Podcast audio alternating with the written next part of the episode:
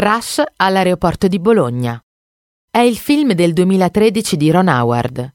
Basato su una sceneggiatura di Peter Morgan, racconta l'intensa rivalità tra i piloti di Formula 1 James Hunt e Niki Lauda, interpretati rispettivamente da Chris Hemsworth e Daniel Brühl. Il finale è girato nell'aeroporto di Bologna. I due si rivedono in un hangar e si parlano con grande franchezza, quando i loro rapporti sono finalmente diventati meno ostili. Il film si conclude con Lauda che racconta l'evolversi delle vite di entrambi.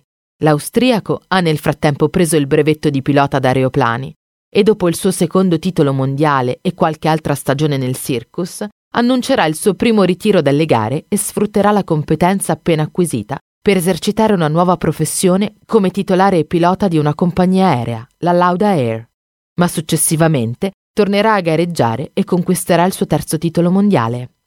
Hunt, invece, ormai pago del risultato ottenuto, dopo qualche altra stagione poco appariscente in Formula 1, lascia il mondo delle corse e si dedicherà ad altre attività, tra le quali anche il telecronista per i GP, sino alla morte, avvenuta prematuramente a soli 45 anni per attacco cardiaco. La città di Bologna è stata scelta anche questa volta come location per un film internazionale.